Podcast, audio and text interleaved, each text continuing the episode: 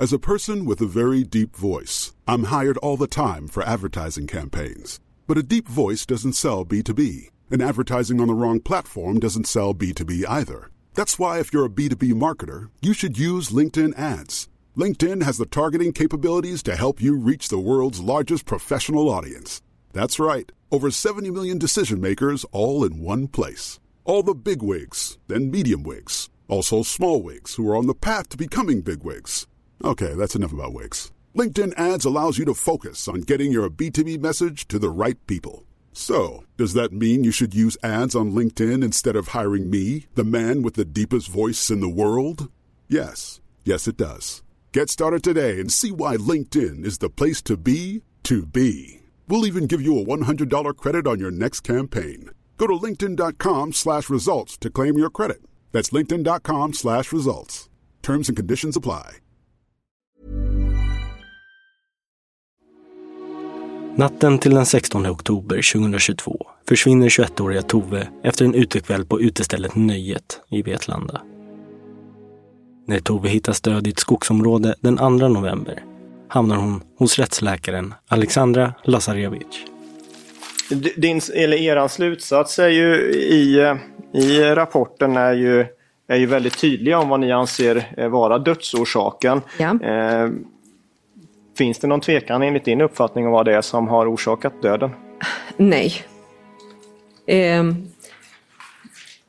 vi har ju utrett eh, väldigt brett och förutsättningslöst. Eh, vi har ju följt eh, några huvudspår från början. Eh, och det var ju yttre våld mot halsen, skadorna på hjärnan, traumatiskt betingade skadorna på hjärnan. Vi har ju utrett eventuell inandning av magsäcksinnehåll. Och sen så har vi ju eh, utrett eventuella andra konkurrerande dödsorsaker och eventuella påverkan i form av toxikologisk påverkan. Och vad har ni då kommit fram till? Vi har ju inget stöd för någon annan dödsorsak än strypning. Enligt rättsläkaren finns det ingen tvekan om vad som orsakat döden i det här fallet. Tove har blivit utsatt för manuell strypning, vilket innebär att hon har blivit strypt med händer. Tove har syrebristskador i hjärnan och hjärtat samt omfattande skador i halsen. De här skadorna som du beskriver i, i, i halsen, eh, eller kring halsen. Eh, hur, I hur, halsen. ja, hur, kan, hur kan de ha eh, uppkommit? Enligt Eh, din uppfattning? De har uppkommit till följd av eh, väldigt fokalt anbringat tryck på de ställena där mjukdelsblödningarna sitter.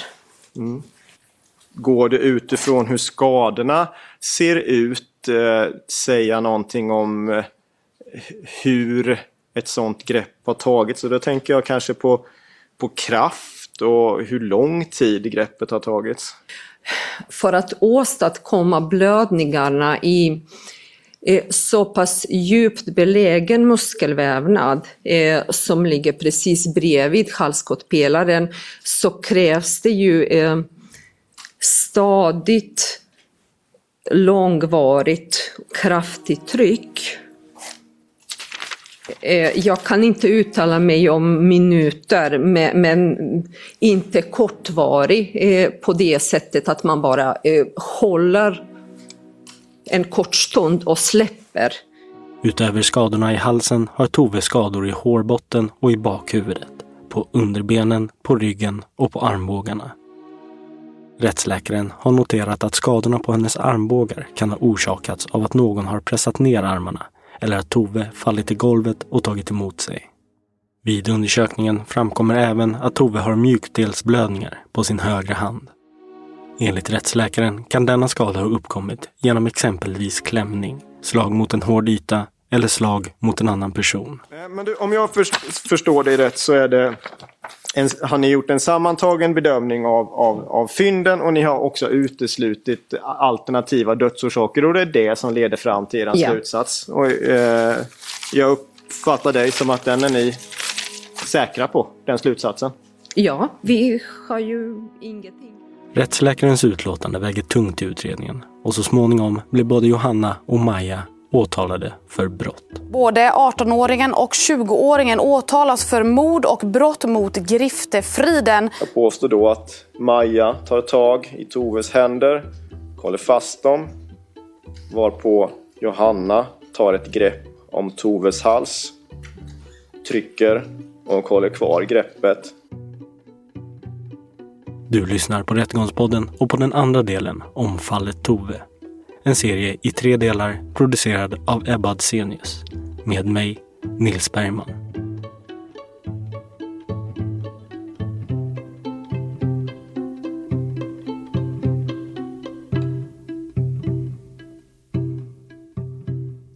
Eh, jag tänkte vi skulle börja med den här händelsen från januari 22 där. Eh, med den här brandskadan på fasaden. Ja, jag fick reda på den genom att det var pappa eller Tove som hörde av sig till mig och, eh, och sa att det hade brunnit på fasaden. När Tove hittas har hon svåra brännskador på kroppen. Det visar sig att skadorna har uppkommit av att 20-åringen, Johanna, vid två tillfällen avsiktligen tänt eld på Tove efter att hon tillsammans med Maja förflyttat Toves kropp från lägenheten till ett skogsområde utanför Vetlanda. Dagen efter utekvällen på nöjet har Johanna inhandlat tre flaskor kemisk bensin av märket Gripen och fastnat på Dollarstores övervakningskameror. Under utredningen framkommer dessutom uppgifter om att Johanna flera månader tidigare har försökt anlägga en brand i Toves pappas hus. När, när den här branden upptäcktes, hade du någon tanke på vad det var som kunde legat bakom den då? Vid den tidpunkten? Alltså det enda som kom upp det var Johanna med tanke på alla bråken. Men sen har man ju svårt att förstå att man tänkte väl också att men, en person kan väl inte göra så. Men det var ju ändå det som dök upp även om man kan inte ha funderat jättemycket på det efter sen. Vet du om eh, Johanna eller Maja har varit där någon gång? Båda två har varit och vet mycket väl att, vi, eh, att det är våra rum som är där. Vi hör Toves tvillingsyster, som vi kallar Maria.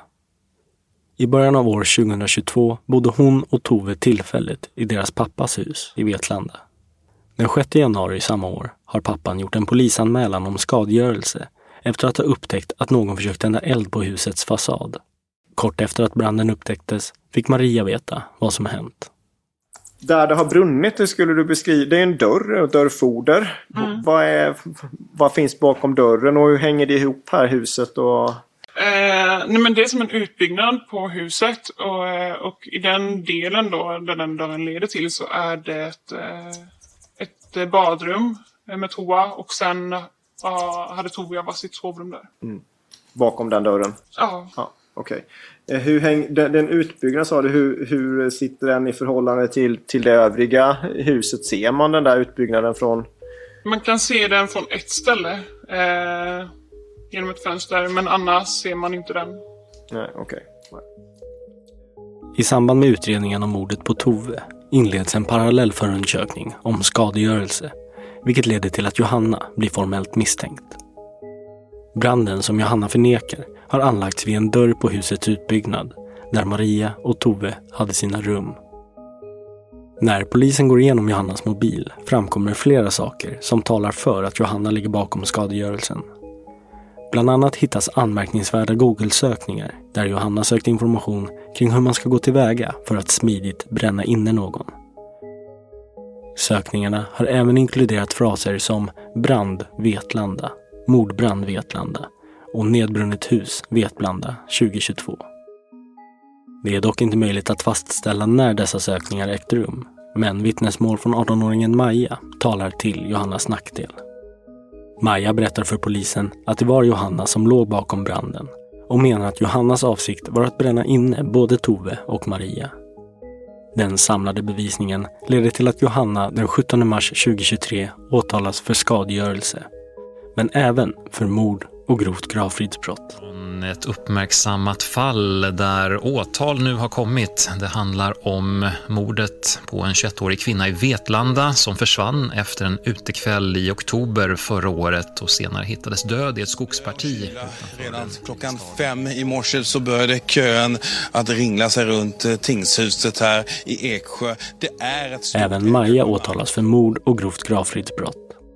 Åklagaren menar att Maja har hållit fast Toves händer samtidigt som Johanna har tagit ett dödligt strypgrepp kring Toves hals. Sedan har båda gemensamt flyttat på Toves kropp och gömt henne i ett skogsområde. Inför den uppmärksammade rättegången som inleds den 27 mars nekar båda kvinnorna till mord men erkänner gravfridsbrott. Åklagaren får börja, varsågod. Ja, tack. Eh. Vi har åklagaren Adam Rullman som inleder rättegången med sin sakframställan. Då yrkar jag ansvar för, enligt punkten 1, mord. Vad gäller då jag påstår har ägt rum så börjar den här kvällen eh, med att Johanna och Maja befinner sig på Storgatan 71 i Johannas lägenhet och har en förfest. Eh, därefter så tar man sig mot utestället Nöjet i Vetlanda. På Nöjet eh, så påstår jag att Tove och Johanna och Maja-konstellationen träffar på varandra eller stöter på varandra. Och det uppstår någon typ av bråk dem emellan. Efter stängning så påstår jag att eh, Johanna och Maja väntar på Tove utanför nöjet. Jag gör gällande att de nu planerar att ge igen eh, för det som har hänt inne på nöjet mellan Tove och Johanna. Efter konflikten på nöjet bestämmer sig Tove, Johanna och Maja för att gå till Johannas lägenhet och prata ut. Lägenheten ligger en kvarts promenad från nöjet och Tove leder sin cykel dit. Vid ungefär klockan 01.50 så har sällskapet anlänt till Storgatan 71 där Johannas lägenhet är belägen. Efter en kort tid i lägenheten så hamnar alla tre på, i lägenhetens badrum Tove och Maja står inne i badrummet och Johanna står vid dörröppningen.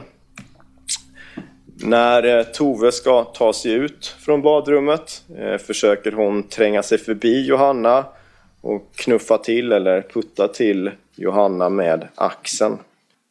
Efter att eh, Tove har stött till Johanna i anslutning till badrummets dörröppning så påstår jag att Johanna tar tag i Tove och fäller henne. Så att Tove faller till golvet på badrummet och hon hamnar på rygg. Johanna sätter sig då gränsle över Tove som är vid medvetande och pratar. Hon kränger med kroppen och, och frågar vad de håller på med. Hon eh, riktar sina armar upp mot eh, Johanna som sitter över henne.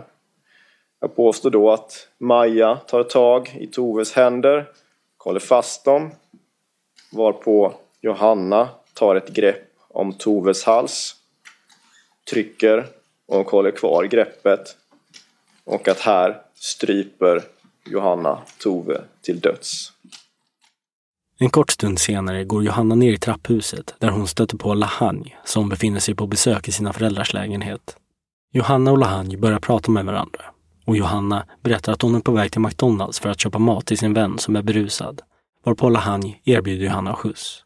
När Johanna återvänt från den här eh, turen till McDonalds så påstår jag att Johanna och Maja tillsammans börjar röja undan spår efter vad som har hänt.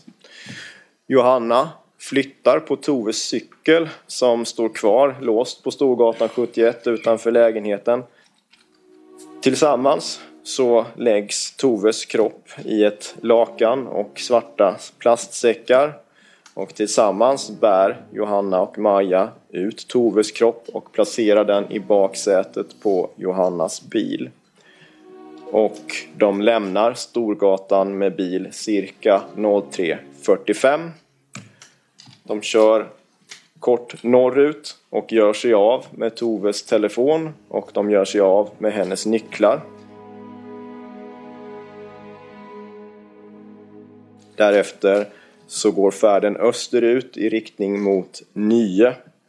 Och i ett skogsområde i höjd med eh, en plats som heter Skurebo så dumpar kroppen. Innan man lämnar platsen så antänder Johanna Toves kropp och sen lämnar man platsen och åker tillbaka till Storgatan 71. Påföljande dag, för det här utspelar sig på natten vilket jag kommer återkomma till lite mer i detalj sen, så gör jag gällande att Johanna återvänder ytterligare en gång till platsen där Tove har placerats och antänder Toves kropp på nytt samt även vissa tillhörigheter som hon har haft kvar i Johannas lägenhet. Innan förundersökningen eh, hunnit inledas eh, eh, som inleds på måndag men redan på söndag förmiddagen eh, så anmäls eh, Tove försvunnen av eh, sina anhöriga och då inleder polisen en utredning om försvunnen person. Och under den utredningen så håller man förhör med Johanna och Maja eftersom de är de senaste personerna som har träffat Tove och man, polisen frågar vad de vet om vad eh, Tove kan ha tagit vägen. Med stöd av vissa bestämmelser i polislagen så eh, genomförs också en husrannsakan i Johannas bostad där man egentligen helt enkelt eftersöker Tove. Johanna och Maja blir förhörda av polisen samma dag som Tove anmäls försvunnen. Johanna och Maja lämnar då samstämmiga uppgifter och menar att Tove har varit i lägenheten men att hon senare under natten har lämnat bostaden med cykel. Och det här är en inställning som de håller fast under en, en längre tid. Dagen därpå inleds en förundersökning om människorov. Johanna och Maja grips men nekar till brott. Efter omfattande utredningsarbete så anträffas Toves kropp den 2 november.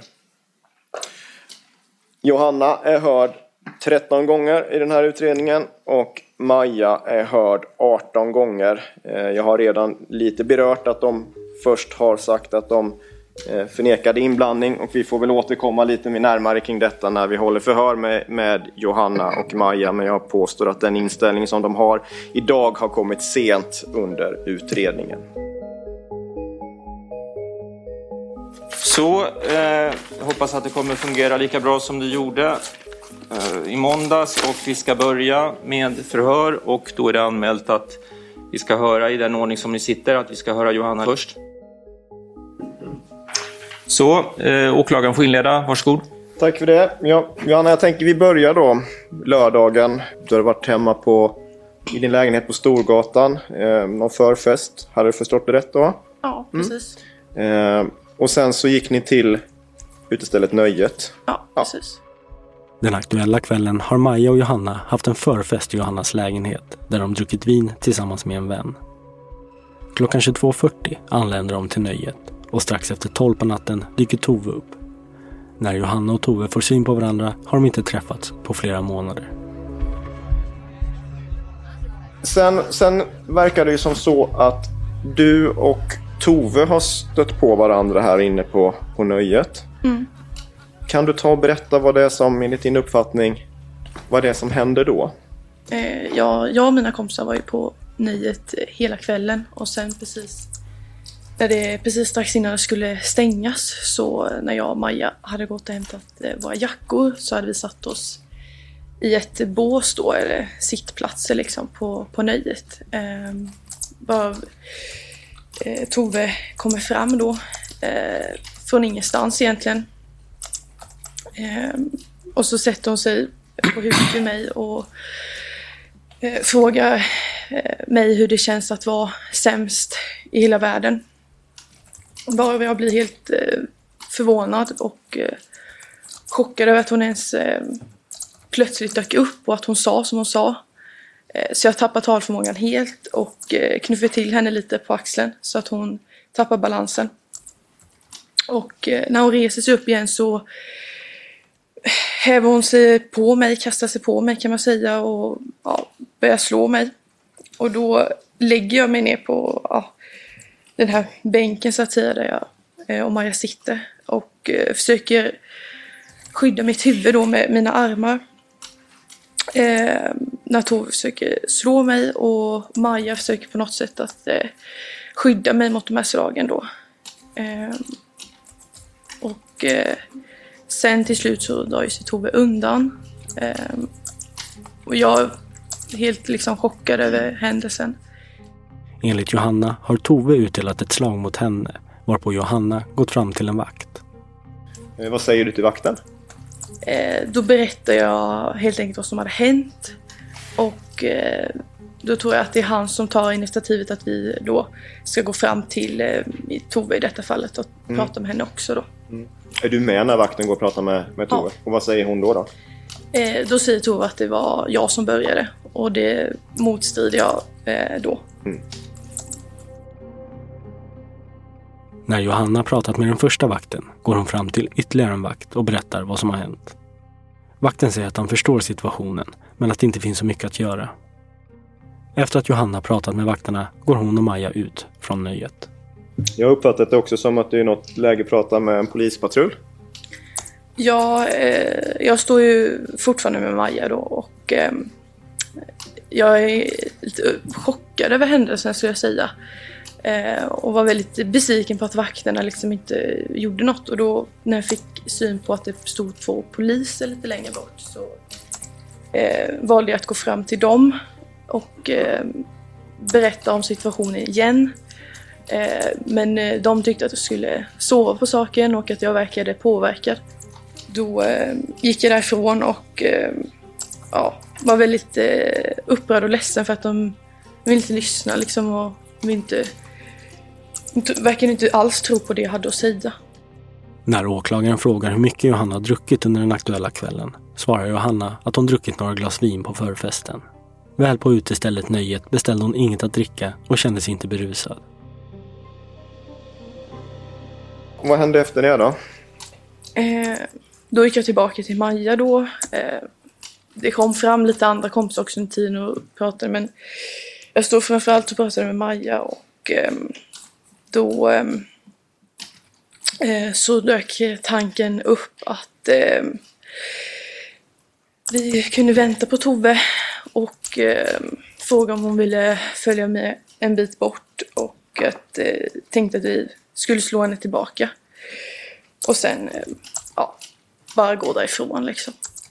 Så du fick en tanke att vänta på Tove och be henne följa med och för att ge igen för detta, då kan man säga så?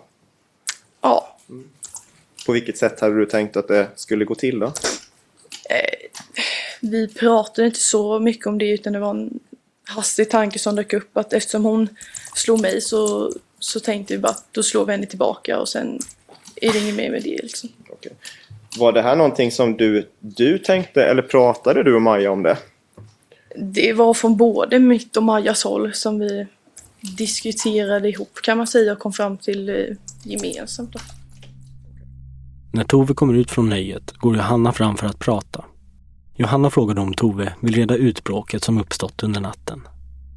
Hon var förvånansvärt tillmötesgående. Ehm, och lät liksom lugn och snäll på rösten så att de här tankarna på att på, att på något sätt slå henne, det... Ja. Eh, det tänkte jag helt enkelt inte längre, de, de tankarna försvann. Och eh, så frågade jag istället om, om vi skulle prata om det, för vi har ju pratat om det har varit någon konflikt innan. Eh, så då tänkte jag att då kan jag fråga om hon vill eh, följa med till min lägenhet. Jag sa att jag hade en, en egen lägenhet då. Och det ville hon. Så att då ja, gick hon och tog sin cykel och så gick jag och eh, Tove och Maja eh, hem till mig då. Under promenaden ber Johanna om ursäkt för att hon tidigare under kvällen knuffat till Tove. Tove godtar ursäkten och stämningen blir bra. Ja, Tove hade en massa att berätta för vi har inte pratat på flera månader. Så hon berättade om det som hade hänt i hennes liv, att hon hade flyttat hem igen och, och så vidare. Så det blev istället en väldigt trevlig stämning från, från allas håll hela vägen till, till min lägenhet då. När Tove, Johanna och Maja är framme vid lägenheten parkerar Tove sin cykel ute på gatan. Strax innan klockan 02 går alla tre upp till Johannas lägenhet som renoveras. Berätta sen vad som hände när ni kommer upp i, i din lägenhet. Då... eh, så då går vi upp i lägenheten och eh, ja, Tove hade ju aldrig varit där innan. Så först så visade jag henne runt lite. Eh, så så går vi ju till sist till badrummet då och eh, skulle visa upp det. Jag var ganska stolt över det för det var något som var liksom nyrenoverat. Eh, och eh, så säger Tove lite att ja, här finns ju inget att, att se. Då eh, tänkte jag, jaha, jag var ju ändå lite stolt över att visa upp det barnet då. Ehm, då eh, skulle Tove gå ut. Och då ehm, blir det som att hon knuffar in mig i väggen. Och då eh,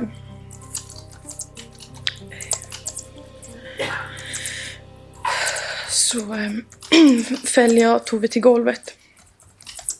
Och eh, då eh, så sparkar ju Tove mot mig. Och då sätter jag mig på Tove. Gränsle. Eh.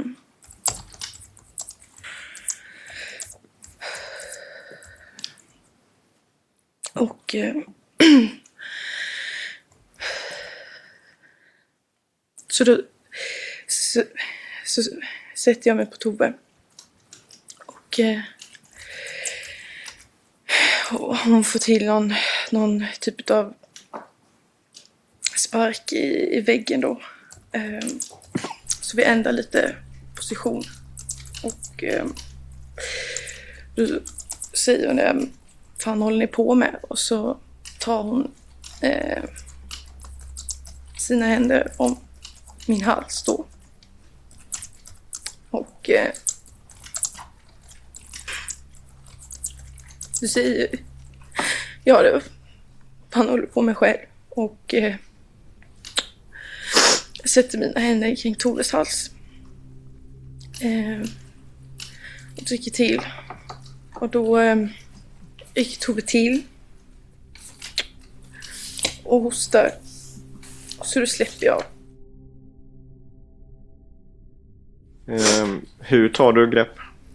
Ehm, jag håller mina tummar parallellt kan man säga. Ehm, I mitten på Toves hals då. Och sen resten av mina händer om Toves hals. Mm. Och sen, jag uppfattade det som att du sa att du trycker till. Förstod jag rätt? Ja, det blev... Först när jag höll så tryckte jag till men det var liksom ett, ett snabbt tryck och sen höll jag kvar några sekunder men då, då tryckte jag inte till så. Okej, okay, så du, du trycker till först och sen håller du kvar en liten stund? Ja. Mm. Men inte med samma tryck? Nej. Nej okay. Hur länge håller du kvar så då? Tio sekunder kanske. Generellt vid strypning går personens vitala organsystem genom fem olika faser. Första fasen brukar beskrivas som andnöd eller lufthunger och kan vara upp till en minut och 20 sekunder. Efter det börjar den så kallade konvulsionsfasen där kroppen och viljemässig muskulatur drar ihop sig. Det kan liknas vid ett epileptiskt anfall och kan vara upp till två minuter. Därefter hamnar man i en fas som heter preterminal agonal andning. Då har man nästan övergått eller passerat en punkt där processen inte längre kan hävas. Efter den fjärde fasen hamnar man slutligen i en agonal fas och det är då personen avlider. Samtliga faser tar ett antal minuter och medvetslöshet kan inträffa redan under den första fasen. När medvetslöshet inträtt så finns det möjligheter att återfå medvetandet så länge man inte passerat punkten i den tredje fasen där processen inte längre kan hävas. Och sen så sätter jag mig bredvid Tove, vid Maja då. Och eh, Tove började liksom hosta och väsa på något konstigt sätt. Eh, och eh, ja, hennes tunga åker ut på något konstigt sätt. Och det här tycker jag Det är så obehagligt så jag kan inte kolla. Och... Eh, eh, ja, där så stänger liksom min hjärna av. Jag fattar liksom inte vad som händer.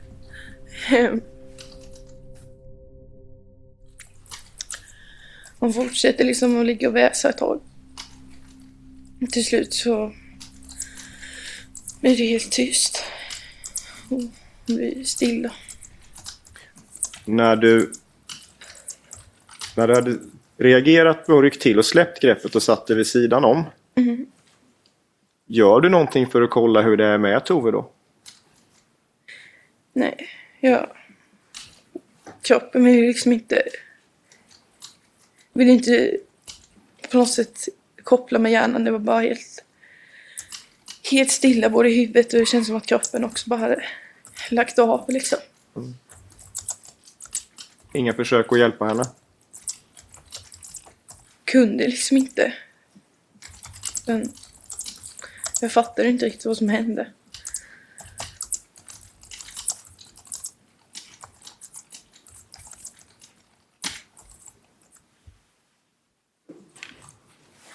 Hur länge blir ni sittande där du och, du och Maja? Jag vet inte exakt men det var flera minuter tror jag. Mm. Säger ni någonting till varandra? Nej.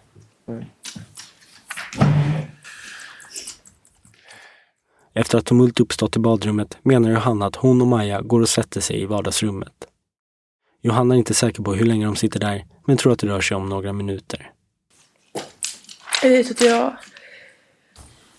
gick tillbaka till badrummet eh, flera gånger för att kolla. Jag Förväntade mig att Tove skulle liksom ha rest på sig igen och hon eh, hade inte gjort det.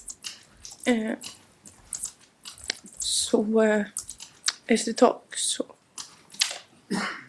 så förstod jag att eh, Tove inte levde längre då.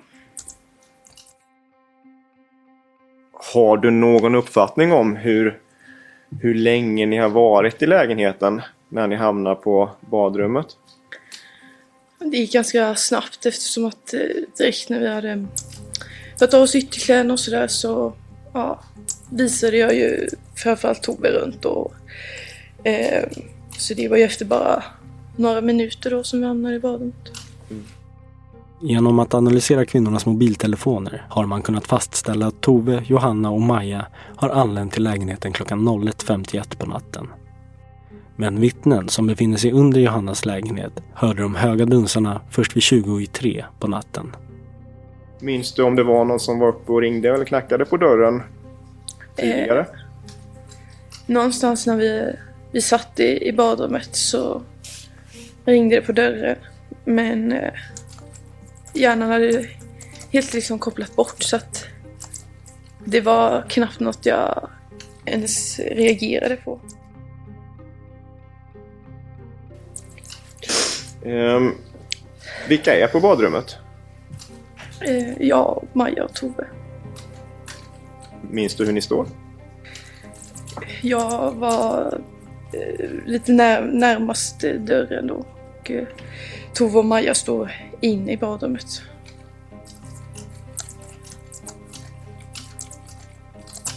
Och sen, sen säger hon säger någonting att det var inget att se eller någonting i den, den stilen. Mm. Eh, och sen nämnde, jag tror du sa att hon knuffade in dig i väggen eller någonting. någonting Ja. Hur går det till? Eh, ja, hon tyckte inte det fanns något att, att se i badrummet så eh, skulle hon gå ut och eh, ja, det blir som att hon knuffar till mig liksom med, med axeln kan man säga in i väggen då. Vad- Vad träffar hennes axel på dig? Kommer du ihåg det? Ja, mer i, i bröstkorgen ungefär. Eh, och då, om jag förstår det, då fäller du henne till golvet. Ja, Hur gör du det? Jag tar mitt eh, ben bakom Toves ben och eh, min arm runt eh, Toves axlar typ och, och, och fäller henne liksom. Så att hennes fötter inte har något fotfäste i, i golvet liksom. Så hon, då blir det att hon följer verkligen rakt ner i golvet med, med ryggen och huvudet först och hinner inte ens ta emot sig utan det var ett riktigt fall ner i, golvet då. Mm. Ehm, och sen var jag inte riktigt med på ordningen om, om hon, hon sparkar och du sätter dig över henne eller om det var en omvänd ordning. Hon sparkar först mot mig när hon ligger på golvet. Så då, då sätter jag mig på henne för att hon inte ska fortsätta sparka mig då. Var någonstans sitter du? Du sitter gränslös säger du, men är det över bröstkorgen eller över magen? Det kommer jag inte riktigt ihåg. Det var någonstans på bröstkorgen och, magen. Okej. Mm. Eh, och Toves armar, vad är de då? Eh, Först så försöker hon ju få av mig då. Och som sagt så går det väldigt fort och jag kommer inte ihåg exakt vad de var. Men hon säger det att eh, fan håller på med så tar hon ju sina händer om min hals då. Mm. Ehm, och då lutar jag ju mig lite bort då så att hon inte ska komma åt mig. Så att, och det gör jag ju också väldigt snabbt eh, som på reflex. Ehm, och, och där någonstans så, så tar ju Maja tag om, om Toves händer då.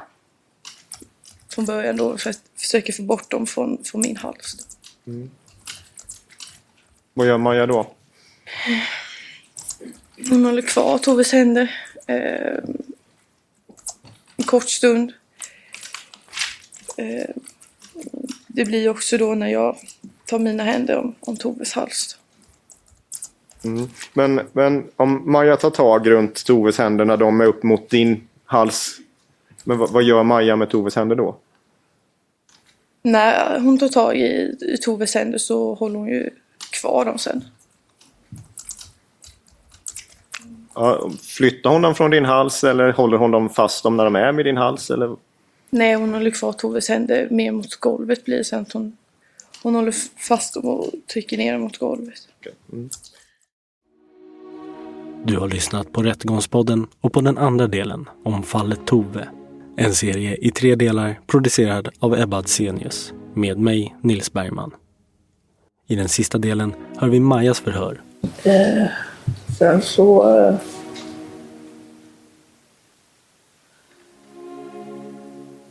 eh, väcker behandlar mig senare.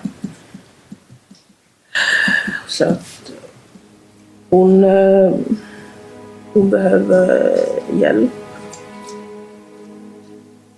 Och eh,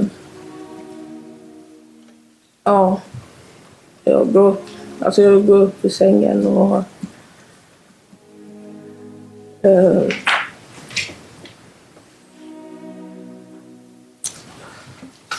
så eh, när jag kommer ut i, i vardagsrummet. Så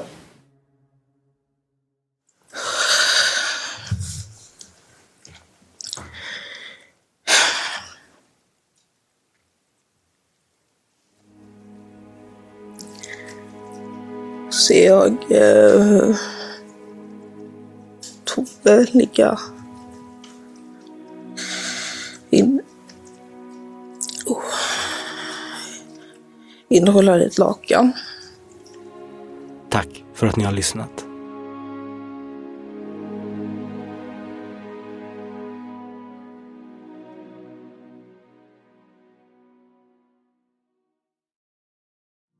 Rättegångspodden är en Tall Tale produktion.